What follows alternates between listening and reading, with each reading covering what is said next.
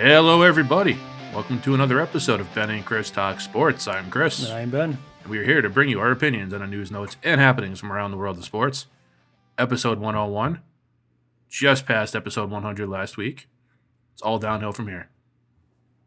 I mean, oh, No, you- well, really. no, because you know what we have to do now. What's that? We have to have some kind of big falling out and then not talk to each other for like 15 years, Okay. and then we can have our big reunion show. That's the only way this works. That's how it works. That's how it works. I don't know if you've watched anything to do with entertainment in the last 20, 30 years. That's what everybody does. Well, I think we're going to try something different. All right. I mean, Let's roll the dice. See what happens. if you think we can get along till episode 200, I'll, I'll take your word for it. So, on episode 101 of this illy fitted podcast, ill fitted podcast, good English, huh? Illy. I was making fun of you before we started recording, and I come out with that. So, that's great. That's on record now. I'm not even going to edit that. That's fair. Want the people to get the real sense of who we are. Who we are, what we are yeah. You know, yeah, yeah. All right. Got- On this episode, baseball news. Dodgers can close out the World Series tonight. We are recording this on Tuesday night. Game six has yet to start, I believe, or it has just started. And the Dodgers can get rid of the ghosts of seasons past by winning the World Series tonight. Uh, we also have a little bit more Dodgers news. We've been, we've been hard on them about not playing Cody Bellinger back in the World Series against the Red Sox in 2018 Yep. it may not have been all of them. We'll get into that. Uh, of course, show favorite Rob Manfred, news on Rob Manfred and his always timely comments, and NFL news and notes. Uh, and then, of course, Ben's, as I've been saying, the entirety, the entirety of the season. And the first couple was just a joke, but now I think it really is Ben's least favorite time of the week. Banker Tank review, and then we'll we'll get his pick so he can go two and four next week also. Oh, why not? But first, the Dodgers. Uh, you picked, I believe you picked the Rays in seven. I picked the Rays in six. You can still be correct. I was wrong. It would have to be seven if the, if the Rays are going to win. Dodgers can close it out tonight. They have, let's just say, not Clayton Kershaw on the hill. Uh, I did not recognize the pitcher who was starting for them, and he's going against Blake Snell. So Blake Snell talked a lot before the season started about how he didn't want to play it, or he didn't want to play it, or whatever. I don't know. He wanted to get pa- he wanted to get full payment. Yeah, he it was it was kind of a mess. Um and now he has a chance to do what he's paid a lot of money to do, and that is put his team on his back and carry him to a game seven of the World Series. Uh, regardless of what you think about this season, uh, this is why these guys play. And you have your biggest pitcher, your best pitcher on the hill, Charlie Morton, who has won the only pitch- pitcher in Major League history who has won three game sevens. If Snell can get it done tonight, we'll be on the hill tomorrow. And Charlie Morton's got to be Mr. Game Seven. I'm sorry. I mean that that's that's a pretty crazy stat. So, I mean the Rays are they're down three to two, but they're not in terrible shape. You can win two in a row. They can Oh, beat this team two in a row. And the Dodgers are just one win away. And I mean, if you're the Dodgers, it's it's more important for you to win this than it is for the Rays. Yeah, you got to close it out. You Close have it to. out. You have to. You have an opportunity to close it out. Close it out. Even though you have uh, uh, Gonsolin on the hill, he pitched uh, in, earlier in the series. He gave up four runs, so he doesn't have a great ERA. Yeah. Uh, one outing. I don't know who he is. He's he seems to be an unknown. You know what that is, though, right? What's that? That's them throwing. That's them out there. He wouldn't be pitching if they were down three to two. Correct. It This would is- be it would be Walker Buehler. Right. This is we're saving Walker Buehler for Game Seven on full Yeah. rest because worst case scenario, we need to go to a Game Seven and we'll have our best against their best and let the best team win. Or you know, and hopefully they get four or five solid innings out of this guy tonight fr- from their perspective, and they can close it out. But Uh, As you say that, the the Rays are already up one nothing. oh, okay. Well, there we go. I mean, it's what what inning? First inning got to be first, right? Yes. Uh, Yeah. They have they've recorded one out and and they gave up a run already. All right. So like Rays are up one nothing in Game Six as as we speak. Yeah, it's a, a solo home run too. Um, the gentleman you have spoken so highly about. Randy, that kid is on fire, man. That kid is absolutely on fire. He's exciting. Randy Um, Arozarena. Keep an eye out for him. I, I think. Like I, I don't. I think the uh, Clayton pitched game five or four. I think Clayton pitched uh, He pitched four innings or five innings in game four, and they treated it like he pitched 10 shutout Right. innings in game seven. You should have seen it. Dude, this guy's literally blown every postseason start he's ever had. He has been miserable in the postseason. So so here's where I'm coming from on this is if if you go with that mentality where oh well game 6 is it's a buffer. We can win if we win it great. If we don't we have game 7. You really want to win game 6 because you really don't want to go to game 7. Right. You don't want that X factor of game 7 cuz game 7's anything can happen. Literally anything can happen right now the Rays are putting probably their best pitcher on the hill, rightfully so. Um, I would assume they probably would pull the same stunt if it was reverse, but I don't know for sure. But the the Dodgers, you you have this opportunity. You've this is your third appearance in the past five years, Yeah. six years, Yep. and this is the first time you realistically have an opportunity to win this. Four years. Four years, you're right. They lost to the Dodgers in, in 17, Red Sox in 18. Astros. Uh, yeah, Dodgers lost it. Well, the Dodgers beat have beaten the Dodgers before. So yeah, Astros in 17, Red Sox in 18, and then They didn't. uh, they didn't go last year didn't go because it last was year. Nats. Yeah, Nationals right, were on fire right. last year. Yeah, Three times in four four. years, and this is your best opportunity because I know uh, against the Sox they, they had no shot, and then the Astros I don't know how it lined up, um, you know, uh, wins wise, but but my point is, you have an opportunity. You could have put Walker Buehler out there, and said we're gonna shut you down because the kid the kid is fantastic. Oh, absolutely. One of the one of the best in the game. Uh, and I know you would have went toe to toe with with Blake Snell, but you, they already got to Charlie Morton earlier in the in the series. They they got to him pretty handily. So, it if you feel comfortable going against Charlie Morton, and you could throw this guy um, game seven, you could have you'll have Clayton Kershaw ready. So maybe Clayton Kershaw is ready to start a game seven, and wouldn't that be something for his career to to wrap up a World Series uh, win with with a game seven victory, if it came to that? I just think you don't want it to get to game seven. Oh, I You agree. just don't. I agree. But this team, this team has always been a little bit soft. Right. They've always been, they've been the team of the overpaid, pampered stars, and they get it done as far as getting to the World Series. But like I was saying earlier, Clayton Kershaw has had, he's had a couple decent uh, outings this postseason. Then he missed a start. I think he, he tweaked something or pulled something. Excuse me. And then, and but the other day he goes out and he pitches like five innings, and everyone's like, "Oh, Clayton Kershaw has, has exorcised ghosts of playoffs past." So the dude pitched five innings in Game Four with his team up. Like, can we have a little bit higher standard as to what greatness is in sports these days? Honestly, somebody goes out and has three or four good games. All of a sudden, all of a sudden, they're a Hall of Famer. Like, What what was I saying before we started talking about how good Joe Burrow and Justin Herbert are doing right now? And if Tua, if Tua can come out and be as good as he, uh, as he's supposed to be, as good as we both think he's going to be, then this is going to be that would would have been one of the better quarterback drafts in a long time. Oh, absolutely. But, but it's it's Herbert's what five games in, six games in. Same with Burrow. Not a knock on either guy, but you don't just do it for seven or eight games and then get thrown in the Hall of Fame. You need a long, sustained career, and this isn't a case of like a Patrick Mahomes where you know we've been seeing it for two two and a half years now. You know what he is, and he's great. So look, Kershaw doesn't get off the hook for me for me for being absolutely abysmal the rest of his career in the playoffs. One of the great regular season pitchers of all time. Absolutely tremendous. Eh, lights out. But when it mattered most, before a couple starts this season, Mm-hmm. okay. And for me, it's it's length of time you're in the game too. If he went out and he pitched eight scoreless with like 15 strikeouts and just dominated, okay. Pitched five innings. I don't know. Yeah, for me, pitched- with yeah. my old school mentality, you don't you don't get praised for that. Hey, thanks a lot. Good game. We pay you $35 million a year. You should do at least that every game. At least. That should be the minimum you do.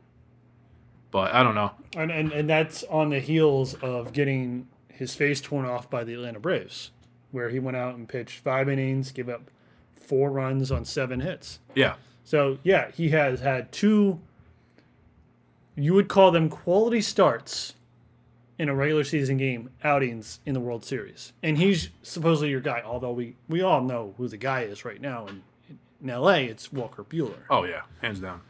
But I still almost call him Burley every time. I don't know Really? why. I don't know why.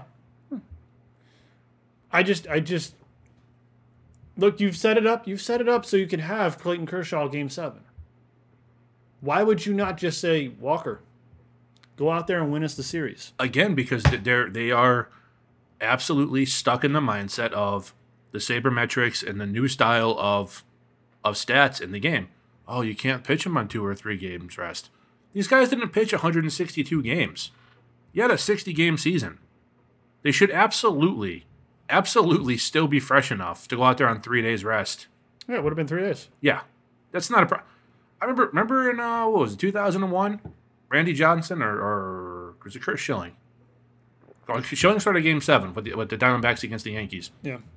Johnson started Game Six and pitched his ass off. Right. Awesome game. He came out and pitched two innings of relief in Game Seven after throwing 100 plus pitches. And this guy was uh, close to his 40s at the time. Yeah. You got these 23, 24 year old kids now. They got to throw 60 pitches every five days. It's like, oh my God, throw him in the Hall of Fame now. And Walker only went six innings. Standard is so low. He went six innings. That's all he did.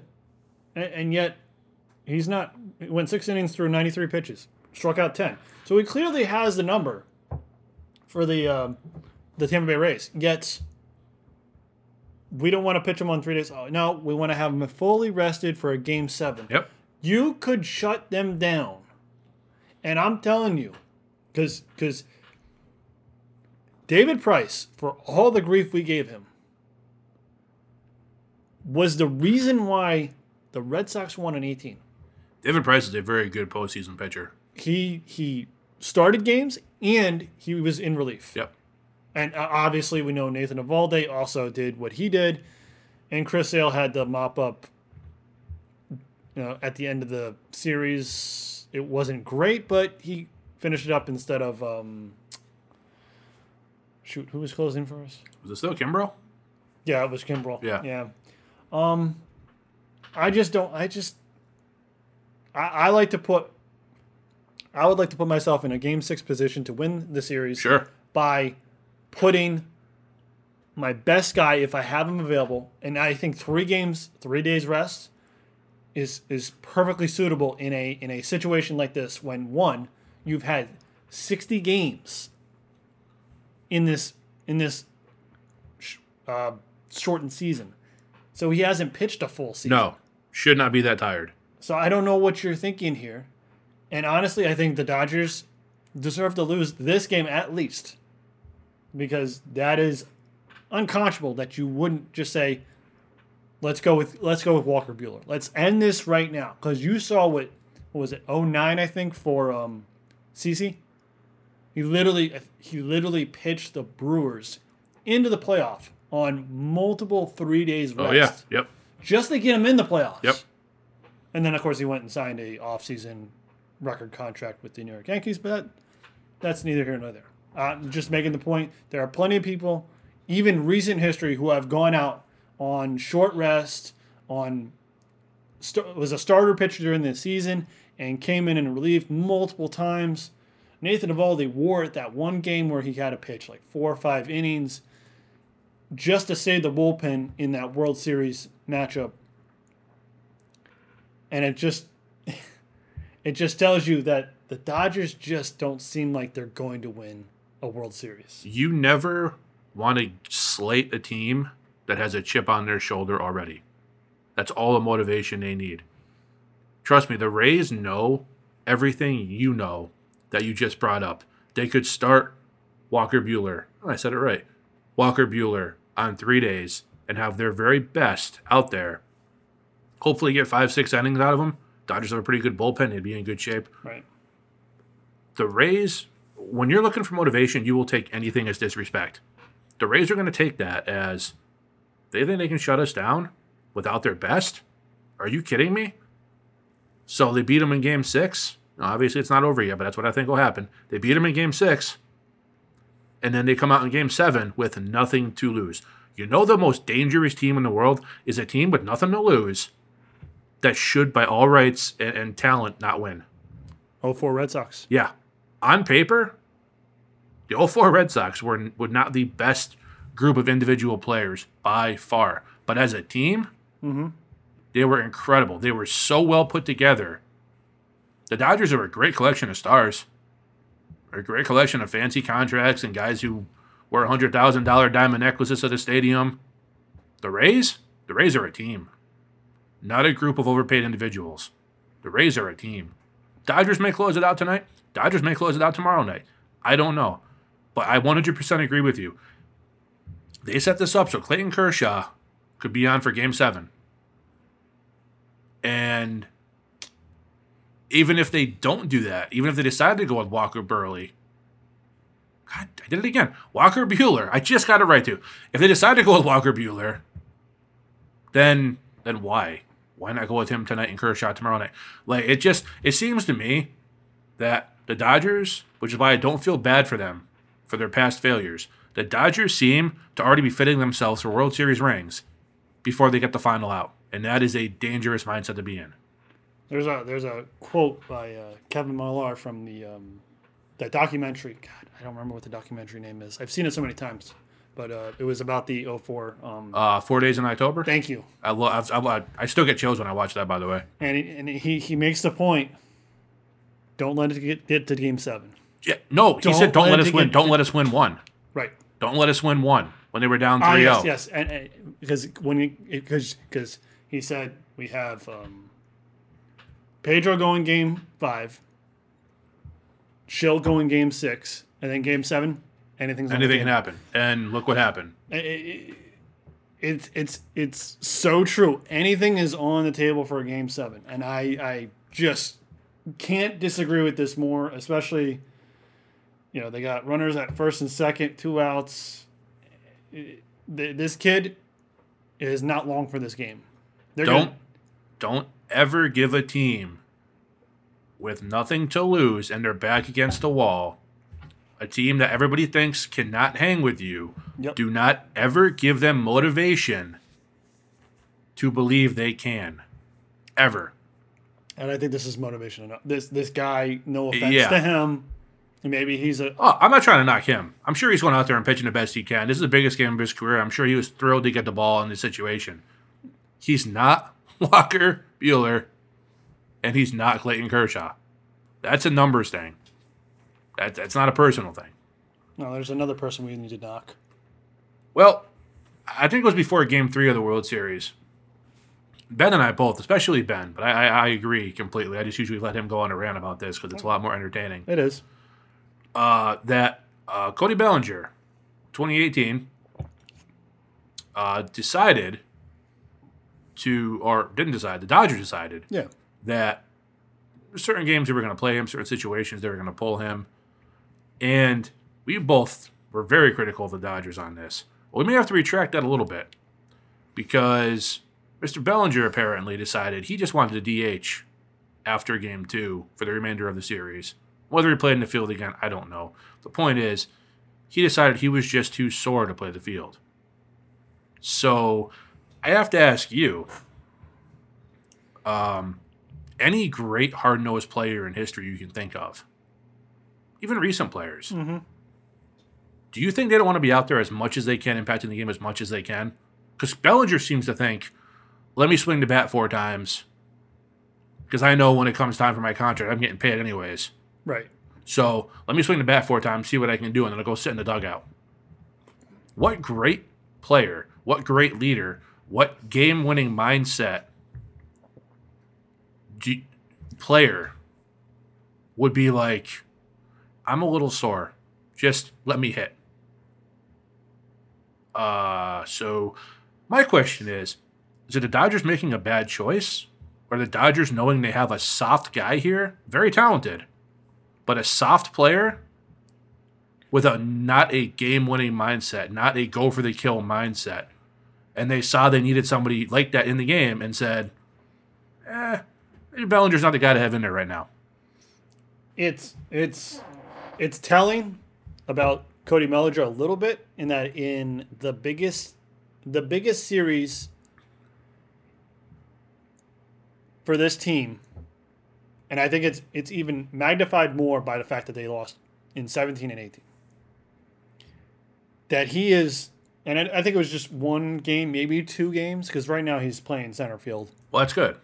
Um, and I think the game before, I'm not sure, but I think I saw him because you brought we, we brought this up, and then you, I think the next day you brought it up to me that um, he was sore. Uh, but I think he played game five in the field. That being said, it's the World Series. You should be available as much as you possibly can. As much as we are critical of the Chris Sale contract, the Chris Sale not going um, under surgery, by the way, I, I don't want to tell people they should get surgery, but when the writing's on the wall, maybe Yeah. it's time. So he clearly waited too long to get the surgery. I can appreciate that though, because he wanted to put the effort in to try to do it Right. without missing a year. Right. So That being said, when there was clearly an issue in the World Series, Chris Sale pitched as much as he possibly could. yep, he wanted the ball.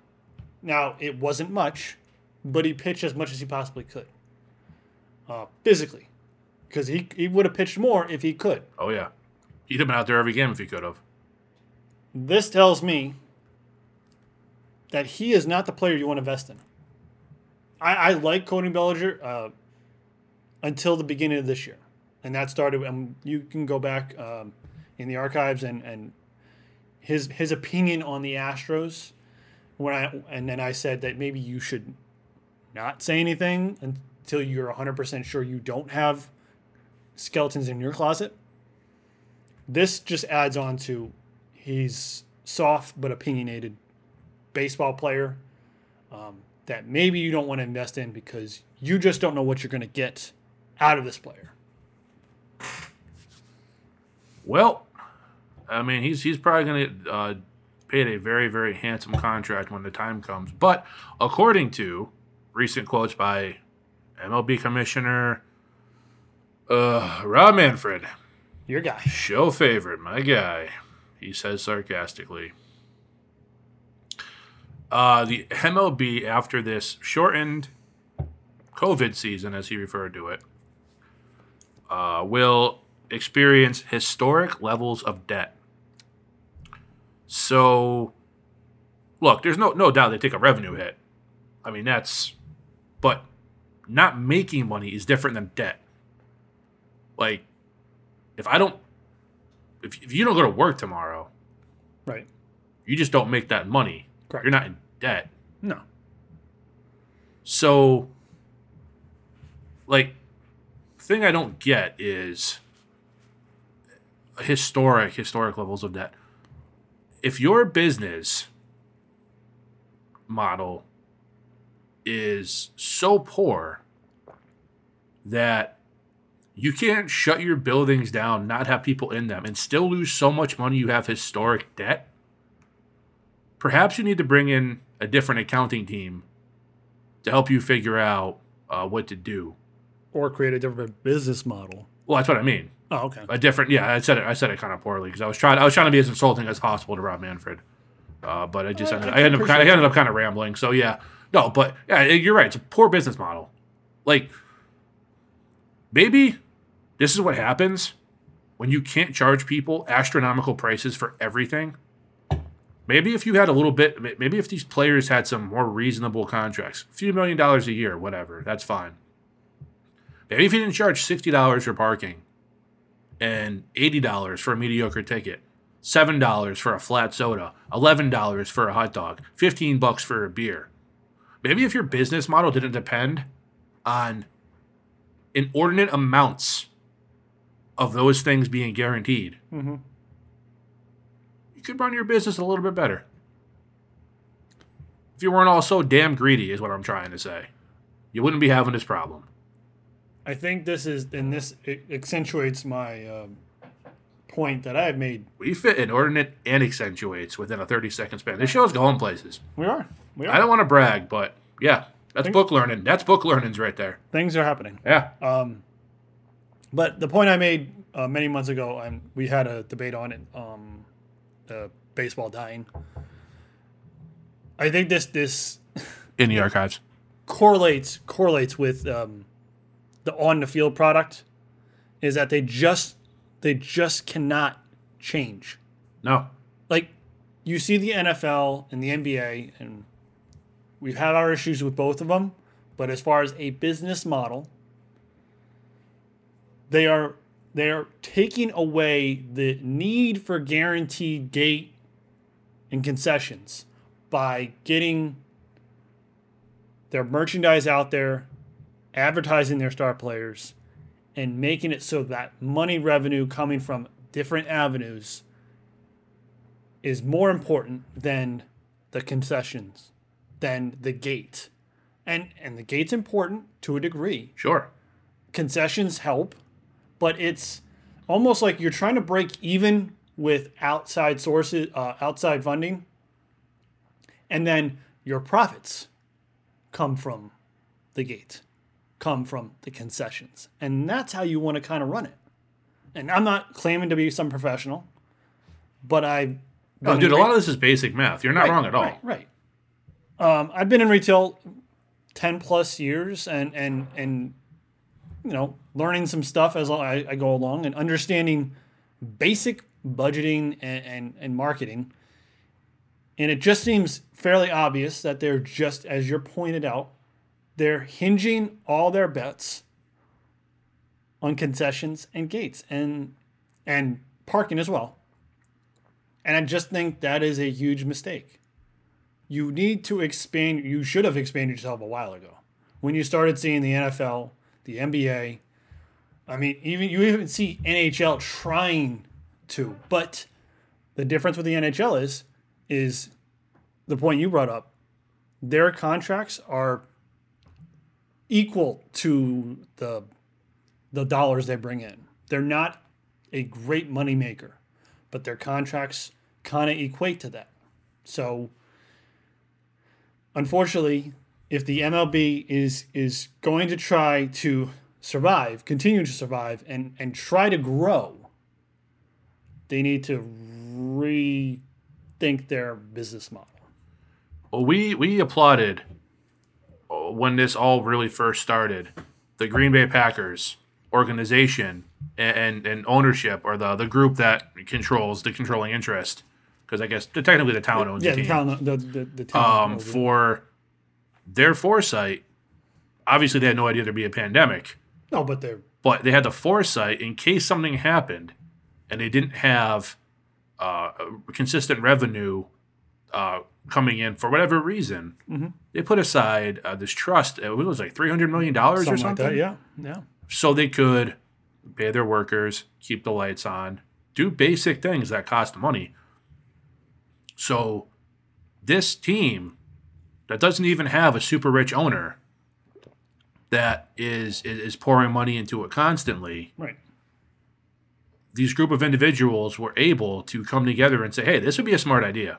And again, again, nothing to do with what team you root for, but as a person who really, really enjoys common sense and logic, I applaud them, the ownership group, whoever's in charge of making these calls for the Green Bay Packers. Once again, bravo, because you all were the only team in sports to have this kind of foresight. And exactly to your point, you baseball lives beyond their means. That's a problem. Yeah. I just did a, a little quick research. The average concessions worker in America makes thirteen dollars an hour. Okay. I'm not here to argue with you whether you think that's right, wrong, low, high, whatever. That's that's not what this is about. But okay, so guy walks up and orders six beers. One guy One guy. for his group of friends, Okay. which happens hundreds of times a game. Mhm. Hundreds of times a game. If you're gonna buy one, you're gonna buy several. Right. Otherwise, quite frankly, why bother? Uh, a couple of sodas, a couple of hot dogs. You've pretty much just paid the entire hourly salary for everybody working that one concession booth. Right. And I, near where I live, There's a very good uh, wholesale meat distributor who actually distributes a lot of the meats and stuff to the restaurants around where I live. And public can go in there too. And I see what this stuff goes for wholesale. I'm only buying one case. These ballparks are buying dozens to hundreds of cases. They'll get they'll get a lower price. A lower price. Absolutely. So you're getting a five pound box of hot dogs or Fenway Franks or whatever the hell you want to call them Right. for 20, 25 bucks. And you're marking them up to 10 to 15 bucks a piece. And there's what, 30 to 40, 50 in there? Do the math. That is a ridiculous profit. You sell that one box, Yeah. you've probably just paid the weekly salary for everybody working in that one concession booth. Never mind the rest of it you can add on top of it. So, where is all your money going?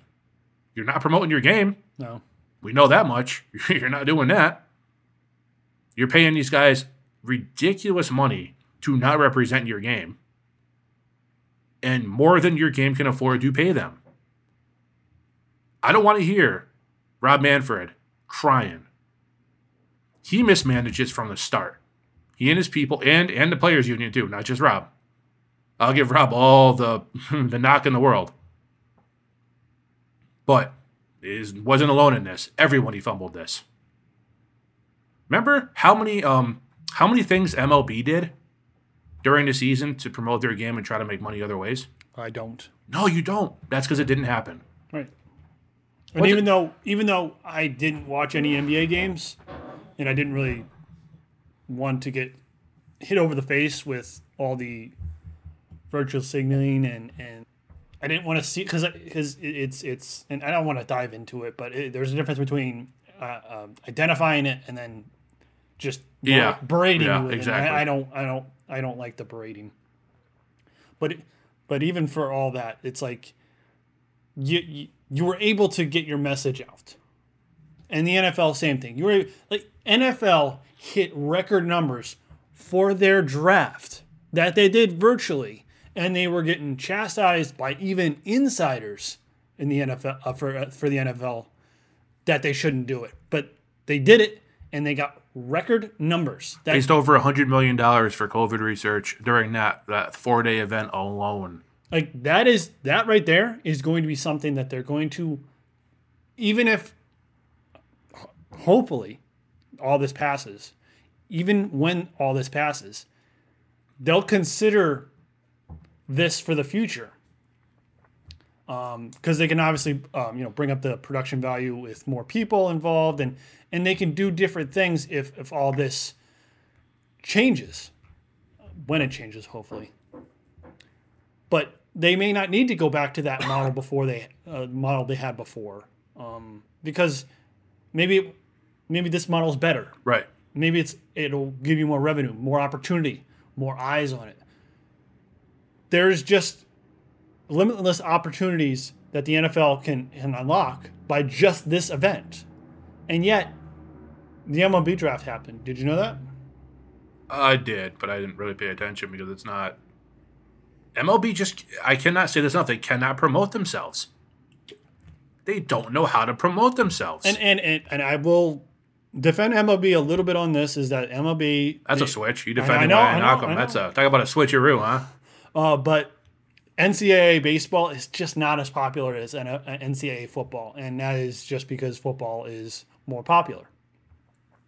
Um, and the fact that, as we pointed out many times, you draft a player in the first round. More often than not, it'll take four, three to four years for that player to actually uh, hit the major league squad, which is problematic for the for the clubs. That's a thing too. You have them players who are bringing in uh, a bunch of revenue while they're still playing for arbitration Right. and playing on rookie contracts who aren't making millions of dollars. So where's all your money going? Right? You just signed a billion dollar TV deal. Where's your money going, Rob? like they had to for the NFL they had to create this slotted structure because the last the last player to get an insane what was it Jamarcus Russell, Russell Yeah, got, what, yeah. five and seventy or something Yeah, ridiculous. some insane dollars that he never a he never lived up to and b he never finished that contract you got that like thirty million guaranteed though for Right. going out there and bumbling around the field for six weeks. So they had to do all this slotting, but they're still getting paid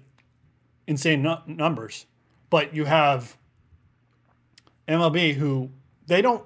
I mean, they have slotted uh, dollar amounts for the draft positions, but they're not insane dollars comparative to your stars. And I, I don't want to get down that rabbit hole of, of talking about arbitration and, and service time and all that because I That's think that is all garbage and it needs to be changed. And that's Yeah. the one thing I side with Scott Boras on. That hurt to say, by the way. if you're gonna be consistent, sometimes you got to agree with people you don't like. Yep. But to the point, Rob Manfred, fix your structure, your business model, and maybe you wouldn't have to worry about being in debt on historic levels because you your business model relies on people coming to your parks and stadiums to spend money. And overpaying for a product you can't promote. Rob Manfred isn't gonna be able to fix that. Rob Manfred, you remember the movie The Water Boy? Rob Manfred is like Coach Klein in The Water Boy. Wow.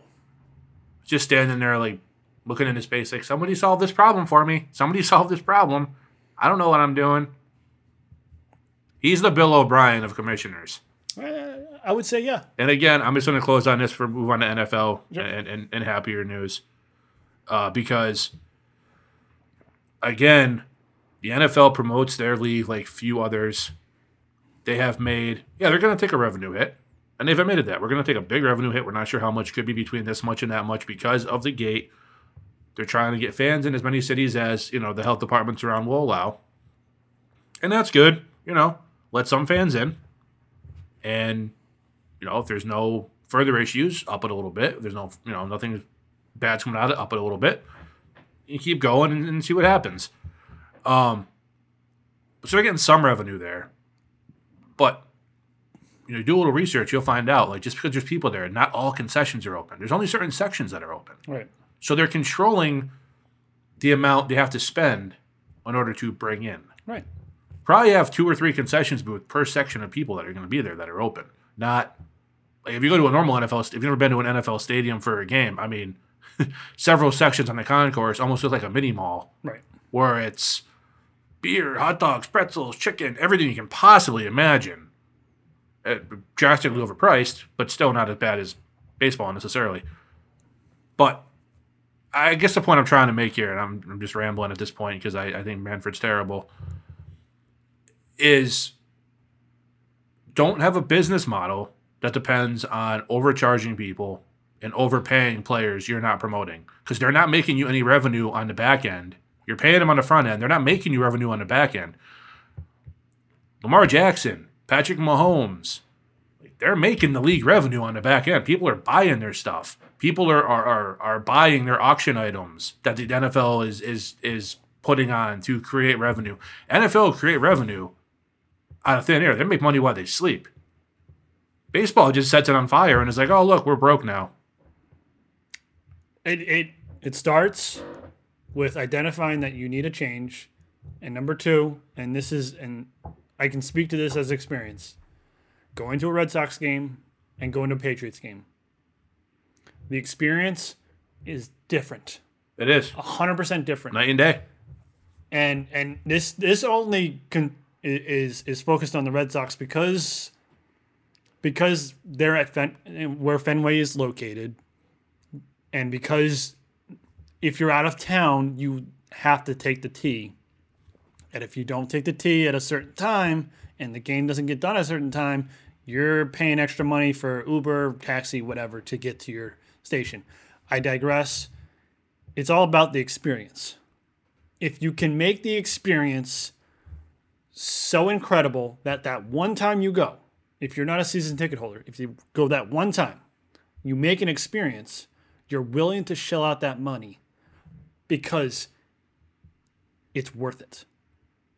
Whether it's not just the stadium, because you've been at one Patriot place, the experience that that Robert Kraft has built around it's that incredible. stadium is insane. And and I don't want to centralize this around just uh, Robert Kraft and, and One Patriot Place and Gillette Stadium because a lot of other stadiums are doing the same thing. Las Vegas just opened theirs. Um, the Chargers just opened theirs. Y- It, it- and I wish I could go see all the new stadiums and, and what they're building around it because I'm I'm betting they built the same kind of of business plan that crafted. It's essentially out outdoor, and not outdoor. It's indoor stuff, but it's it's essentially an outdoor mall, like a mini mall, an outlet mall, where Right. you walk around and there's all sorts of movie theaters and bowling You could alleys. spend a day there. I have. The last two years before this COVID hit, Right. uh, my, my girlfriend, uh, I won um, uh, a silent auction. I won Patriots tickets for her and I. We both we went, and I mean, she's not a football fan. She went for me because she wanted to experience it because it's a big deal to me, Right. and I think she still had a great time. I mean, she loves those those Alex and Ani bracelets from Alex and Ani store, one of the only ones in the area Right. in, in Gillette.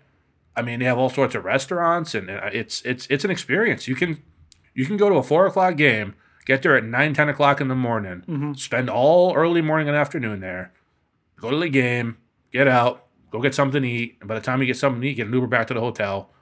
No traffic, no problem. It, it it's it's the way to go. Fenway, nah, and I love Fenway. I love Fenway too. I love Fenway. I'm not trying to knock Fenway, but the area around it sucks. I'll, I'll speak to my experience going there for a one o'clock game or even a four o'clock game, but still wanting to just stay there for a dinner.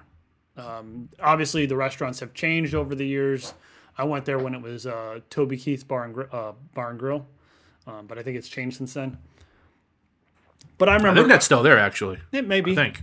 I, I haven't been there in a couple years, but I just remember going to the game at one o'clock with friends, and then going to the bar, going to the bar, having a good dinner, some drinks, um, waiting, waiting until I don't know, it was probably eight eight thirty at night, and then walked right down the road to Yep. our parking spot. Yep. Was there was no issue there, still there because the part you you know even the main road parking still lit up and it's an easy drive home. And I, I that it's all about the experience. And with Fenway, and I'm sure it's different in other uh, other parks, but you know you can correct me if I'm wrong, but you're almost rushed to get out of there if it's a seven o'clock start. Yeah, and then unless you want to wait in line for an hour to get to a restaurant uh, before you go to the T, or you want to, or you want to try to move around in the souvenir shop, which is ridiculously Right. crowded. You, it, it's not a fun experience once you leave. It's not. And when I was younger, I'm getting a little bit older now. When I was younger, I didn't mind it so much. Now I don't have patience for that stuff. Like I said last year when, when I went- you know I went into the game. We got out of the game, unfortunately, it was not great because that was when the Patriots blew it against the Dolphins. But we went out, we got dinner. Right. Uh, still a little bit crowded by the time we got out of the dinner. So we went to I think they have like a big, big outdoor world. So we just went outdoor world and just walked around in there and just messed around in there and, and looked at everything, everything that was you know in there and, and I mean they have like indoor ponds and stuff. It's ridiculous. Um, and just left, got an Uber, went back to the hotel, and it was fine. Like it was, but you can't do that with Fenway. No. You just can't. I mean, it, it's. And I know they're going to spend money to rebuild the area around it. That's going to take ridiculous numbers of years, Right. and I, I, I, it's it's a plus. It's a plus because they're acknowledging the problem. Right. So I will hold judgment until I see what it's going to look like. But suppo- they are supposedly spending fifty million dollars to redo the entire area around Fenway Park and put hotels and shops and things like that. So I don't know what the timeline is for that to be completed, but it, it's good they're addressing the problem. And maybe, maybe in five years we'll be singing a different tune. Yeah, it's really enjoyable now. It's fine. They got it under control. I don't know. Anytime anything construction wise gets done in Boston, Oh, it is uh, I feel say bad. say politely a mess. I, I feel bad for the people there. I've been to Camden Yards. That's the only other one I can really remember that I've been to. Um, and it's it's vague. It wasn't bad. It was a nice park. I just don't remember the setup around it and how it would. Yeah, it was, but it wouldn't shock me if if if we got any responses from anyone around um, all the other baseball parks maybe not the recent ones, but some older, you know, Wrigley Field and and, and other stadiums of, of that kind of ilk might get the same kind of reaction. Just not the experience. It's all about the experience. That's all I would say to the, Yeah. to MLB is is Rob, you need to make every baseball park stadium needs to have an experience for the fan to want to be there. All right, let's move on to some NFL news. We went way long on the baseball stuff, but that's all right. NFL, we had some interesting signings this past week and an, interesting trade as well.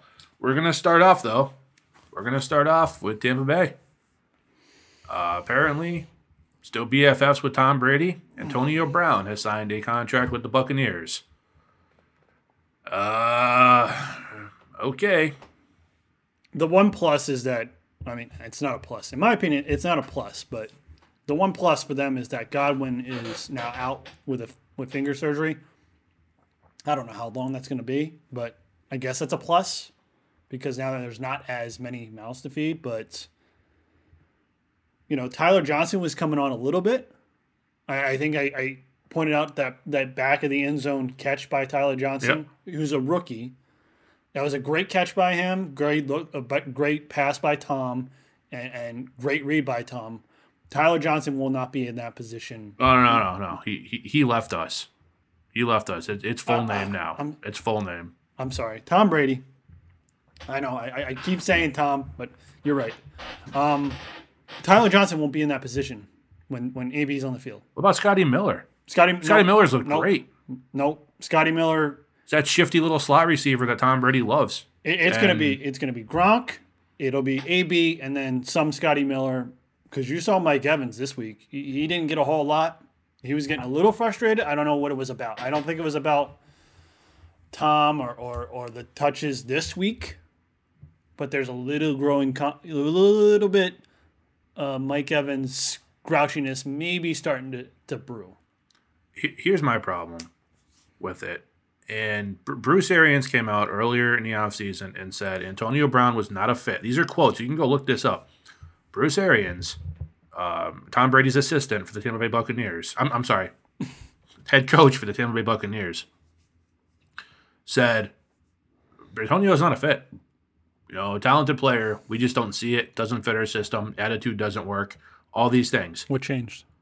Uh, what changed is he's buying into Tom Brady, saying he should be able to not make personal decisions, but influence, overly influence. But but he said Tom didn't influence decision. Yeah, well, he's lying. Um, that's all I can think of. And here's the thing: look, Tom Brady's playing great right now, Yep. which pisses me off too because he can still make those throws, but apparently he was just pouty faced last year and didn't feel like making the throws. So that's there's that. But he's playing great right now. And it's all well and good when you're winning. Tom Brady keeps making suggestions. And you're not winning. Or they lose two or three in a row. Or too many people get hurt. Or Antonio Brown interrupts the flow of the offense. Then what happens? a lot of things. Shaquille O'Neal and Kobe Bryant didn't always get along so great. But you didn't hear about it so much because they always won in LA. It worked until it didn't. Yeah, and when it doesn't, It got real. it gets real ugly. And look, I don't know how long she's going to last with Brady down there. But Gronk's injury prone. They're one hit away from him being being out for a while. I mean anybody, but you know with his history, got Chris Godwin just had finger surgery. He may miss time. Supposedly he's out for this game for sure right. and who knows how many weeks. Mike Evans has been hit or miss. He Mike Evans should have been a primary target this week, but instead, what was Brady doing? Dumping off to Gronk. Tom Brady wants all of his friends in there, and I'll tell you what. I know last year, Antonio Brown was only a Patriot for one game. Brady forced that ball onto him several times. Yeah, it did. He He's going to get him the ball. He Oh, yeah. wants to throw to Antonio Brown. Antonio Brown and Tom Brady are not the future of the Tampa Bay Buccaneers. It's Scotty Miller. It's Mike Evans. It's uh, it, it's Chris Godwin for sure. If anybody, definitely, especially Chris Godwin.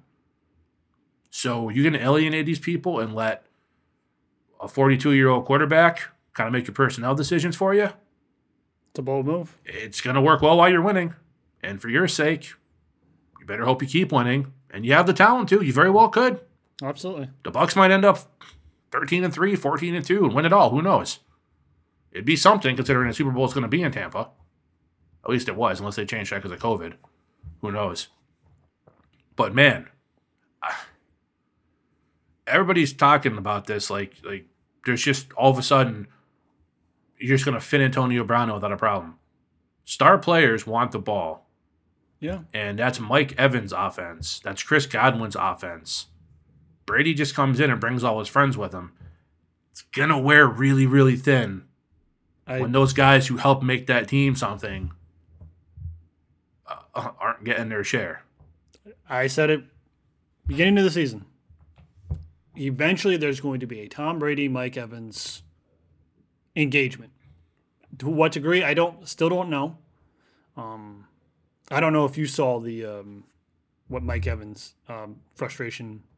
It, it was caught really, really quick, but there was a Well, he's, he's a competitor. He wants to catch the ball, and he wasn't. He wasn't getting the ball, and he wasn't getting open. And the one opportunity he had, it was specifically after a play where he got, I think he got held. So I think it was because of that, because he had a wide open opportunity to catch the ball and get a touchdown. So I could, I think it was because he was frustrated that his one opportunity to make a play, he was held. But then there's a little, I think there's a little caveat there. And was that what his only opportunity the entire game to make a play? Is that frustration going to start building up where it's like, Tom, I'm getting like one or two opportunities a game to to help the team. Why aren't you getting me the ball more?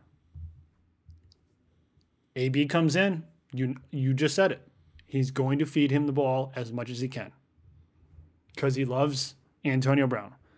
And where's where's the backlash for the Bucks signing Antonio Brown? By the way, Yeah, I'd like to know a guy who still has a pending criminal investigation. Uh, when the Patriots signed him, they were up and down, just ripped a new one, and it was a problem. And the Bucks did it, and all of a sudden, it's a great move. So I don't know. it's. I'll just leave that there. Decide what you will. Uh, the Ravens. Ravens making some noise. this is unfair, by the way. Oh, it, don't don't be bitter. It's unfair. It's brilliant. Buy it, bro. Don't be bitter. I didn't say it wasn't brilliant. I said it's unfair. The Ravens today. We'll get to today first. Yep. signed former All Pro wide receiver Dez Bryant to the practice squad. Fine. They're not stacked at receiver. Right.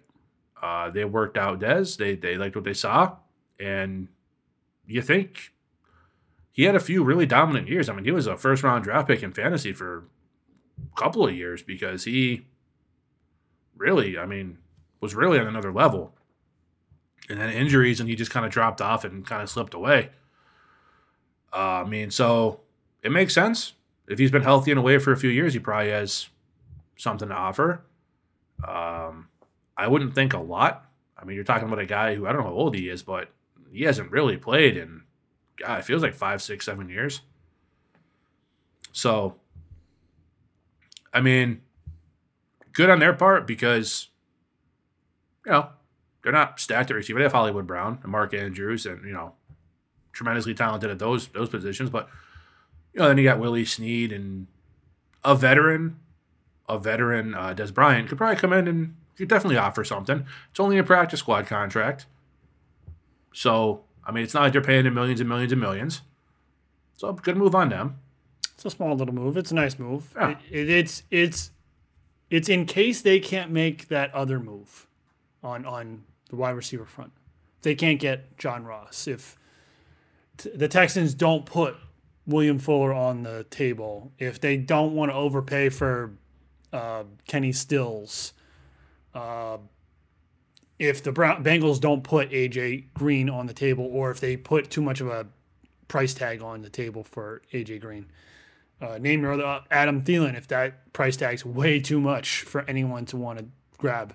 There's, there's probably a few other players that I'm not um, remembering, but this is in case all those scenarios uh, don't happen because, as we can tell, the Ravens have a price tag for players and they want to meet it. They don't want to overpay. So you're not going to get. You know, for John Ross, there's no way the the Ravens would give up a, a fourth round pick because I think it, he's worth a low six, early seventh. Yeah, and you're assuming a, a team within your division will trade him also, Right. Which is a whole another story right there. Right. And but then you know go to Kenny Stills. You're not going to give up a, a fifth round pick for Kenny Stills. It's going to be a seventh round pick. I don't think I'd give a twenty dollar gift card for Kenny Stills, honestly. To, to exactly the point. It's like they're not going to overpay, much like uh, they didn't overpay for their other acquisition. Yeah.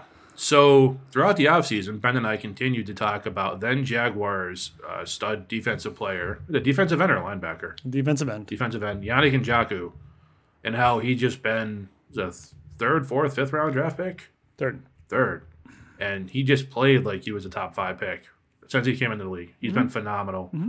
Jaguars have no idea how to handle a team, or, or or you know a front office in general.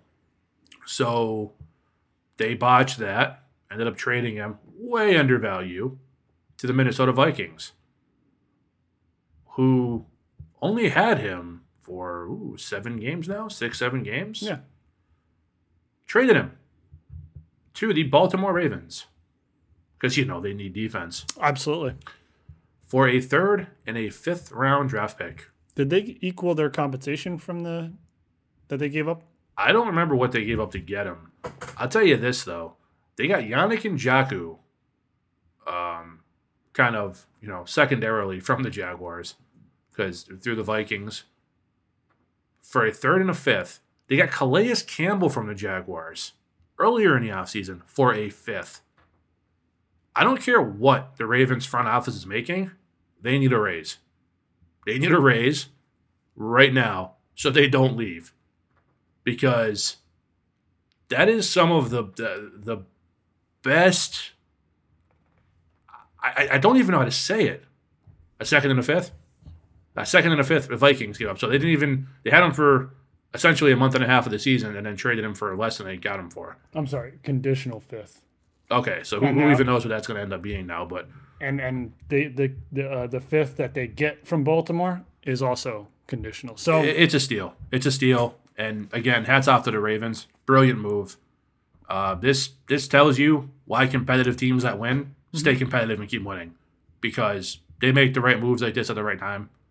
I don't understand what the Vikings are thinking. it's not a bad move by the Vikings though. Uh, it is if you have any kind of brain cells. It's not a bad. I'll put it in this perspective, okay? It's not a bad move by the Vikings because if they feel like a they can't pay him, or b they don't they don't see him going to fit in their defensive structure going forward, then it's better to get a third and a fifth when you gave up a second and Yeah. a fifth now, than lose him completely.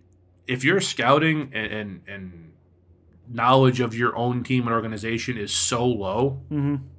that after six games, you're like, nah, this can't work. We're done. For a player of his caliber, I just said how all the guys in the Ravens front office should get raises. Yeah. Everybody in the Vikings front office should be fired on the spot because that is just a complete lack of self awareness. There's I no understand. excuse for that. I understand. I get what you're saying. I really do. I, I, I'm not trying. To, I know it's not your fault. I'm not criticizing you for it, but that's that's that's asinine. That's I- absolutely insane. I agree, and I think I think if if you gave him truth serum, it would be the dollar bills. It would strictly be about the dollar bills. They knew their cap number before they signed him I or agree. traded for him. Doesn't make agree. any sense. They're they're they're paying two safeties insane amount of money, and what are they getting out of it? Which, oh, back to what you said before. If they end up trading Adam Thielen because you overpaid defensive players you're underperforming, and you trade Adam Thielen, who with a consistent quarterback, not Kirk Cousins, easily a top five receiver in the game. Correct. I know you got Justin Jefferson, but I hate to tell teams, you can have more than one talented player at a position. Yes, It makes you better. and So- actually, Adam Thielen would help Justin Jefferson in the long run because now you can't you can't Absolutely. play that you can't play that safety over top of uh, Justin Jefferson because you need to account for Adam Thielen Yep. and his ability to get open. And it would be it, in and this just sums up the mistake that is the Kirk Cousin continuum contract of just Yeah, I don't guaranteed him money for producing what? They re-upped him before this offseason. Two more guaranteed years at an astronomical dollar amount. And what has he done to earn that? I thought I thought it would have been the best move to say, Kirk, go out there and and earn your next contract because and we'll make it guaranteed again. But go out there and prove to us Right. that You're playing for your contract now. because right. if they if if they're sitting here right now and he's still on his his last year, they're like, um, does anyone want Kirk Cousins for uh, a song? Like, does Dallas? Would Dallas not be picking up the phone saying, "Hey, what do you want for Kirk?" Because Yeah, yeah. we have a team built right now that we think can win, and and take out Andy Dalton and put in Kirk Cousins you're winning that division. I know your opinion on Kirk Cousins, but you're winning that division with Kirk Cousins instead of Andy Dalton. Oh, for sure. With the talent they have at receiver, Yep. and and, and uh, I mean, And it opens up the field for Zeke. Well, and here's the thing: Kirk Cousins isn't great, but he uh, Dalvin Cook is. Yeah. Adam Thielen is. Justin Jefferson looks like he's well on his way to being. Kid looks phenomenal. So I mean, if you add, you know, Michael Gallup, Amari Cooper, Zeke Elliott, CeeDee Lamb, and you throw Cousins in there, yeah, he's not he's not Patrick Mahomes still, Right. but you're go- you're absolutely going to win that division. And Where they're not where Minnesota is not no, they're not catching Green Bay. They're not catching uh, Chicago. Even though Chicago lost last night, they're not going to uh, overcome them. Chicago already has five wins. They may not hit five wins in Minnesota. And Detroit, uh, for all their problems, looks a thousand times better than uh, Minnesota. Sure. So I guess when we get down to it, this might not be the end for the Minnesota Exodus. You might see a couple other ones. I think I think Kyle Rudolph is the next one to go. But that would almost make sense, though. It does. He's getting a little bit older. Mm-hmm. He probably wants to go somewhere he can compete. I can understand that. Thielen wouldn't make any sense. And I haven't heard anything about them possibly trading Thielen. That would make zero sense. Stefon Diggs didn't really appear to want to be there. So I, I get that one. And they got a first round pick for him. So if you if you know some a team's looking to trade somebody and you can still get a first round pick out of that, that's pretty good. Yeah. Now the office front office went and undid all that goodwill by not being prepared at all for either Yannick Ngakoue's impending salary or knowing how he'd fit into the defense. But that's neither here nor there. Uh, just, I don't know. I, I, I look at what some of these teams do and how they manage, and you have like the team like the Bengals who pay AJ Green eighteen million dollars to come back this year as a franchise tag. The guy isn't doing anything. It's like some of these teams, you can make fun of the Patriot way all you want. And yeah, they're struggling right now. They got some rebuilding to do. They're they're not great this year. But that team is not going to put their foot in their mouth on terrible contracts year in and year out that cripple the organization. Brady left, okay. Might struggle for a bit. Might have a bad season this year. They're two and four, and they've looked abysmal the last two weeks. Two and four. I guarantee you, you're not going to see them go out there and give AJ Green a massive contract just to bring him in in the offseason. You're not going to see them make all these stupid moves. They talked about trading Stephon Gilmore before the deadline, and they still may. There's, there's a chance. He's defending Defensive Player of the Year. You can get probably at least a second round pick for him, maybe a first from the right team for a stud cornerback in his prime still. Look, I hate to see Stephon go, but you're trying to rebuild this team. You find a team in a real and you know maybe an NFC East team where he might make the difference. you can trade him a draft pick, first rounder. Call up the Eagles. Yeah. have Darius Slay already. You say, hey, Could flip that into a top, you know, top ten, top fifteen pick next year. I don't know. That's that's all. That's all guesswork. I know. But I understand it. But I mean, trading for him, six games, trading him to Ravens. Hats off to the Ravens, and shame on the Vikings. But bank your tank if you want to, unless you just want to use this time to cry while I read out the I'm results. fine. And all right, so why Ben contemplates his impending doom in Banker tank. last week, status quo. You went two and four. I went four and two. Yep. Fan of the show and mom. Tammy, one and five. Uh, not not her best week, but you know, it's a solid effort. Solid effort. Uh, some players let her down, much like my fantasy teams. Uh, so I mean, it happens. She still has a one. Uh, t- uh actually 500 record. Ben is 17 and 25 overall. Uh, she is 15 and 15. She's 500. I am 26 and 16. I am 10 games over 500 and running away with it. Yeah, you are. I could just decide to not play a couple weeks, take a bye week, let you try to catch up, and I'd still probably be just fine. But I'm not going to do that because what fun is winning if I can't mercilessly taunt you with it? So. You've been friends for like 20 years, 20 plus years. You keep putting up with this crap, man. I don't, I don't know. You're a glutton for punishment. D- let's just remind uh, the listeners um, who created this uh, segment. Oh, you, you, that was actually your idea. Yeah. And then I destroying you with your own creation. So, So proud of it. what, what, what do you got? You want me to go first? You want to go first? I'll go first All right. because, as usual, I'm gonna throw some uh, throw some stuff out there that I'm hoping is gonna stick. History will probably prove otherwise, but Right. go So, with it. At quarterback, I'm gonna go with Tua Tagovailoa. Bless you. Uh, running back Melvin Gordon, wide receiver Kenny Golladay. I'm going with Tua because it's Tua time in Miami. You know, this is my guy. I'm high on him. I've been big on him for a few years now. Uh, I think he's going to pr- prove the detractors that that say he was too small and his game might not translate to the NFL. I think they're gonna he's going to start that that narrative that's going to prove it wrong. And it's going he's going against the LA Rams, which they had a great win uh, last night. They're inconsistent in my opinion because they lost last week to the who did they lose to last week? Was the Raiders? It it was Rams? a huh? Rams? Yeah. 49ers. Oh yeah, that's what it was. Because then the 49ers came off that terrible loss. So I think they're inconsistent and they don't know what Tua is going to be. And I think he's just going to show the NFL. Plus, they've had two weeks to plan this out. Remember, they've been out, they were on a bye last week. So it's Tua time in Miami. I love what he brings to the table. This is completely gut instinct, by the way. Uh, data would not prove uh, me otherwise. Who do you got? All right. I have your personal favorite, Carson Wentz, Of course. Todd Gurley, and Robbie Anderson.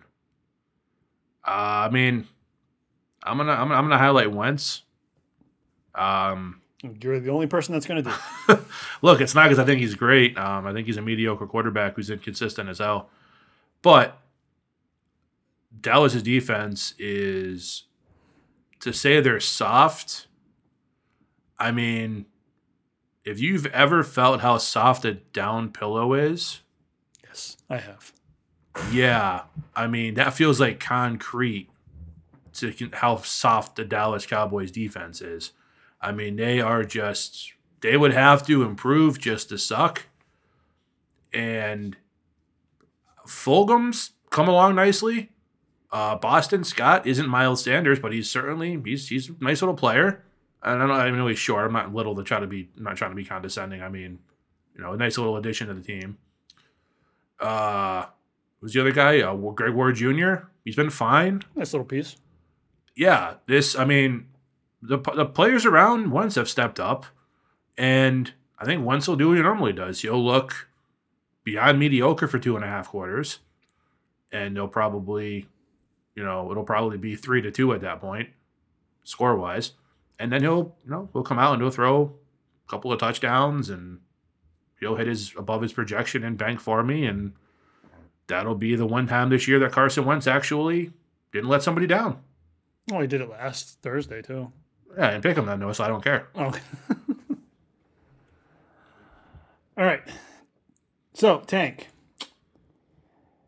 I'm going to go with Matt Ryan at quarterback, uh, DeAndre Swift at running back, Jarvis Landry at wide receiver. So, I'm not trying to pick on Jarvis Landry. I like him as a player. I think Very he- underrated. very underrated. I think it was a mistake for Miami to trade him because I think he, Oh yeah. he could absolutely help that team right now. Um, but I understand they wanted DeVante Parker to be number one. I think he's wasting his talent in Cleveland. And I understand the, the loss of OG, o, OBJ is huge. OG Bay. Yeah. Odell Beckham Jr. Yeah, I know. I'm going to just say, say Odell Beckham Jr. Probably easier. Probably I, easier. I understand the loss of uh, Odell is huge. And now all the targets are going to go to Jarvis Landry. Some will go to to um, Rashard Higgins. Some will go to tight ends. But he'll be the focal point of the offense. And that's where the Las Vegas Raiders defense will focus their attention on is to make sure Jarvis Landry doesn't beat him because Baker Mayfield, if he doesn't have his binky, will just throw picks or throw it 16 feet above the receiver's head. No, no, no. That's not fair. That's really not fair. Even when he has everybody, he still does those things. That's true. That's true. I just I just don't like Baker can be mediocre with the best of them. Don't don't don't discount his mediocrity. I apologize. I if if Baker was a better quarterback, I would say this is prime prime position for Jarvis Landry to just um, run up the score, so to speak, on the stats. Much like um, Michael Thomas did last year, where there was realistically Yeah, nobody. Michael Uh, Thomas Kamara did last year. Uh, this year's a different story. Yeah, Uh, but there was no other real assets uh, wide receiver last year for the Saints. Kamara wasn't being Kamara. Brees really didn't play all season. He had two different quarterbacks, yet he still put up record numbers. I don't think Jarvis Landry has the talent level of Michael Thomas. He is an exceptional receiver, but he few doesn't. few do though. Let's be honest. Right. Yeah, but he doesn't have that level of being able just to get open on any play. He plays great in space, but he's just gonna they're just gonna blanket coverage him, and they're gonna say Baker, beat us with your other receivers, and guess what? Won't happen. They won't beat him. I'll show you interception. Just a little side note on Kamara. Yep. A lot of times when you hear a guy had a bad season and oh there was quote injuries, you kind of roll your eyes like okay. I 100% believe Kamara was injured Oh, last absolutely. year. There is no way he was not injured. The first two years he is a monster. Last year was a down year. Said he was injured, came back, and he is killing it again this year. I 100% believe him. And he got his contract. He had an injury. Yeah, and he had his contract. So he's certainly not someone who's just going to take it easy now he got paid. And uh, Oh, and he, he wasn't cheap either. No, not at all. So, you know, hats off to him. And, and, you know, it's good to see him healthy. Who you got? I have the great Russell Wilson, James Conner, and Keenan Allen. I'm going to highlight Russell Wilson against the 49ers. Love Russ. Awesome Russ player. Awesome talent. Absolutely. front runner for the MVP. I don't care. I don't care if the Seahawks lost Sunday night. They hung in there with a very talented Cardinals team. Great teams lose. Newsflash. Uh, this isn't a knock on Russ. This is he has a incredibly high projection, like thirty four point eight points Ooh, ooh, ooh. for a projection. And they're not going to have the time of possession to do that. The, the, the San Francisco 49ers defense, even down several all pro players, are still very, very good. Not as good as the Patriots' inept offense made them look Sunday, but they're very, very good. And they can run the ball with anybody. Look, I know, I, I know uh, Raheem Mostert got hurt, and then unfortunately it was a Jeff Wilson Jr. Yeah, he's, He's having a he's- great game Sunday. Poor kid went out and, and messed up his ankle. Luckily, it didn't. It's not, not as bad as it looked like it was at the time. Uh, but it doesn't. They'll plug the next guy in, whether it's Jerick McKinnon, uh, some other kid. I, I completely forgot his name, but he, Coleman. uh, no, they traded Coleman, didn't they? No, no, they traded Breida. Right. Yeah, they have Coleman. Uh, they have some other kid too who's projected pretty high because he might get Oh, increased um, carries. um, uh, played last week. yes, I can't remember. I his can't name. either. They have a. They actually have him projected at like thirteen. Yeah, points. so he's probably going to get a lot of maybe the lion's share of the snaps. Who knows? Like, the San Fran team's still going to run the ball. Yep. They're still going to do all their their end arounds and their sweeps and and and run with have George Kittle have handoffs in the backfield and Deebo Samuel and Uh, Brandon Aiyuk looks like a not- not- monster. Not, Deebo. He's out too. Is he? Yeah. Oh, okay. Well, they'll, they'll figure it out though. Uh, What I'm, all I'm trying to say is they'll control the ball. Yep. They'll control the clock. Russ is going to get his. I think the Seahawks still win the game, but Russ isn't going to have to throw for you know 400 yards and four touchdowns. Um, I don't. I don't. I mean, this is going to be a lower scoring game. It's not going to be a shootout like it was with the Cardinals. He's just not going to have to go out there and put up massive stats. Uh, add to that, looks like Chris Carson may not play. Carlos Hyde is not the threat that Chris Carson is, so the defense is going to be able to focus more on the passing game. Few people have ever thrown a prettier deep ball than Russell Wilson. Even hitting a few of those, he's not going to hit his projection. Right. So he can have a great monster game, win the game, and still not hit his projection. So there's nothing against him. This is just a numbers game. and I don't just- I don't see him hitting 35. Game of the week. We got Chargers at Denver. And I think, and, and this is why I also uh, pair this with uh, picking Melvin Gordon as my bank. I think he's going to go off against his former team. I think he's he's got an axe to grind. He'll have a little edge. I don't think they're they'll abuse Melvin Gordon against the the Chargers. Like they won't overuse him. I think they'll just he'll have a little extra edge every time he gets the ball. And it'll be an interesting game. I have the Saints at the Bears.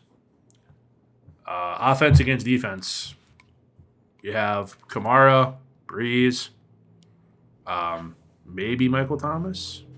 Uh, although that's really up in the air right now too. Michael Thomas is the only guy to ever you know sprain an ankle and then never ever play again.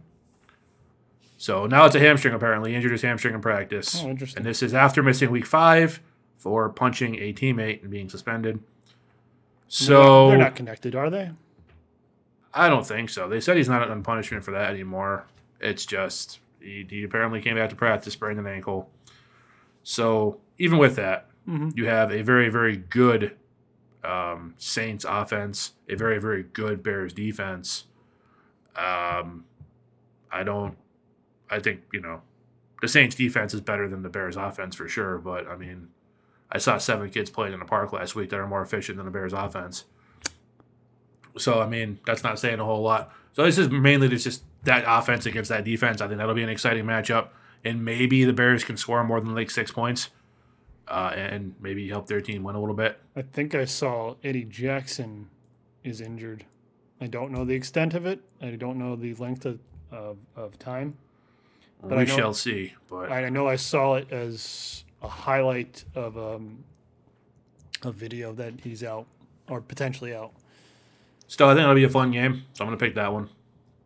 Probably lower scoring than we all think it'll be. Right. So we'll we'll see. Anything else? I just want to point out my guy, Isaiah Simmons, pick in overtime against Russell Wilson. Everyone who does good is your guy. You're like Cris Collinsworth now. I, I, there's one person that's my guy, and that's Isaiah Simmons. If I if, if You just said gonna- it was Tua. but this is my guy. This is the guy, but this is the guy. I'm writing these down, and every time you say someone's your guy, I'm just I'm okay. gonna. Call me out, but I'm just saying my guy Isaiah Simmons, who I've been been been hollering and screaming for to get playing time, makes an instinctual play. It was a fantastic play by him. Pick overtime, and it, it leads to a field goal to win the game. I distinctly remember that was a great play, by the way. Yeah. I distinctly remember too uh, this Sunday when one Donovan Peoples Jones, wide receiver for the Browns, caught a touchdown pass. You just almost stood up and yelled, "That's my guy!" But he's a Michigan. So- he's a Michigan Wolverine. Doesn't change the You point. know, Doesn't you know, change- I'm gonna. I get it. I'm not faulting. I'm just giving you crap for it because then you get all flustered like you are now, and I'm it's funny saying. to me. I root for my guys. Oh, now it's guys. Now it's now it's plural. I root now for- it's not singular. I root for my guys from Michigan. You know that.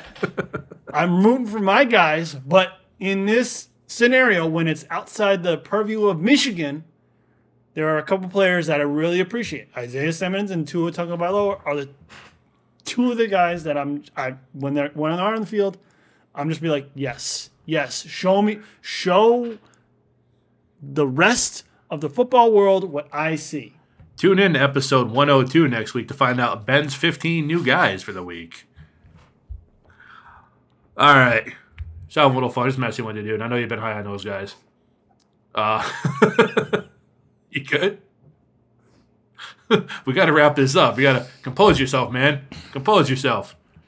We almost got to do a whole show with no edits yet. So let's let's let's do this. I'm gonna be the one to screw it up probably in the, in, in the closing. But all right. Anyways, enough rambling. Anything else? That'll be it. All right, that's to do it for episode 101. Thank you so much for listening. If you have any questions, comments, anything else you'd like to talk about, this show, previous shows, anything we may have missed, please let us know. We'd love to hear from you, and where can they get in touch with us? Well, you can visit us on our website. That's bctspod.com. Hit us up on Twitter at bctspod or Facebook, Ben and Chris Talk Sports. All right, and just a little side note, we have a bit of a bonus episode coming out within the next few weeks. It's probably going to be about two weeks out. Uh, it's going to be a little bit, little bit of uh, searching on my part. I have a few clips picked out, a few segments from the first hundred episodes. Kind of a almost a best of show, I guess you could say. Maybe not even best, just some of our favorite moments, our favorite conversations uh, from the first hundred. We have a, a few we listened to before and picked out. We're going to add some commentary into it too to give some context. And we're hoping to make it about half an hour to 40 minutes long, give or take, depending. More, more worried about being a quality show as opposed to length of time. As long as you include my guy, Tyler Lockett. That's all. Oh, your guy, Tyler Lockett. We're, we're going to include, no, you know what we're going to do? We're going to include the segments of you dogging Tyler Lockett, followed by some commentary, and then you saying how much you love Tyler Lockett. Listen, listen. So, You can change your opinion of somebody, sir. Oh, you can. You just can't deny it when it's on tape unless you're a politician. Um, but, anyways, as usual, if you enjoy the show, if you've enjoyed this ranting and raving for the last hour and a half, really appreciate your support. And ask that maybe you tell a friend, help us spread the word. For Ben, I am Chris. Please stay safe, stay healthy, and we will see you right back here next Wednesday. Thank you.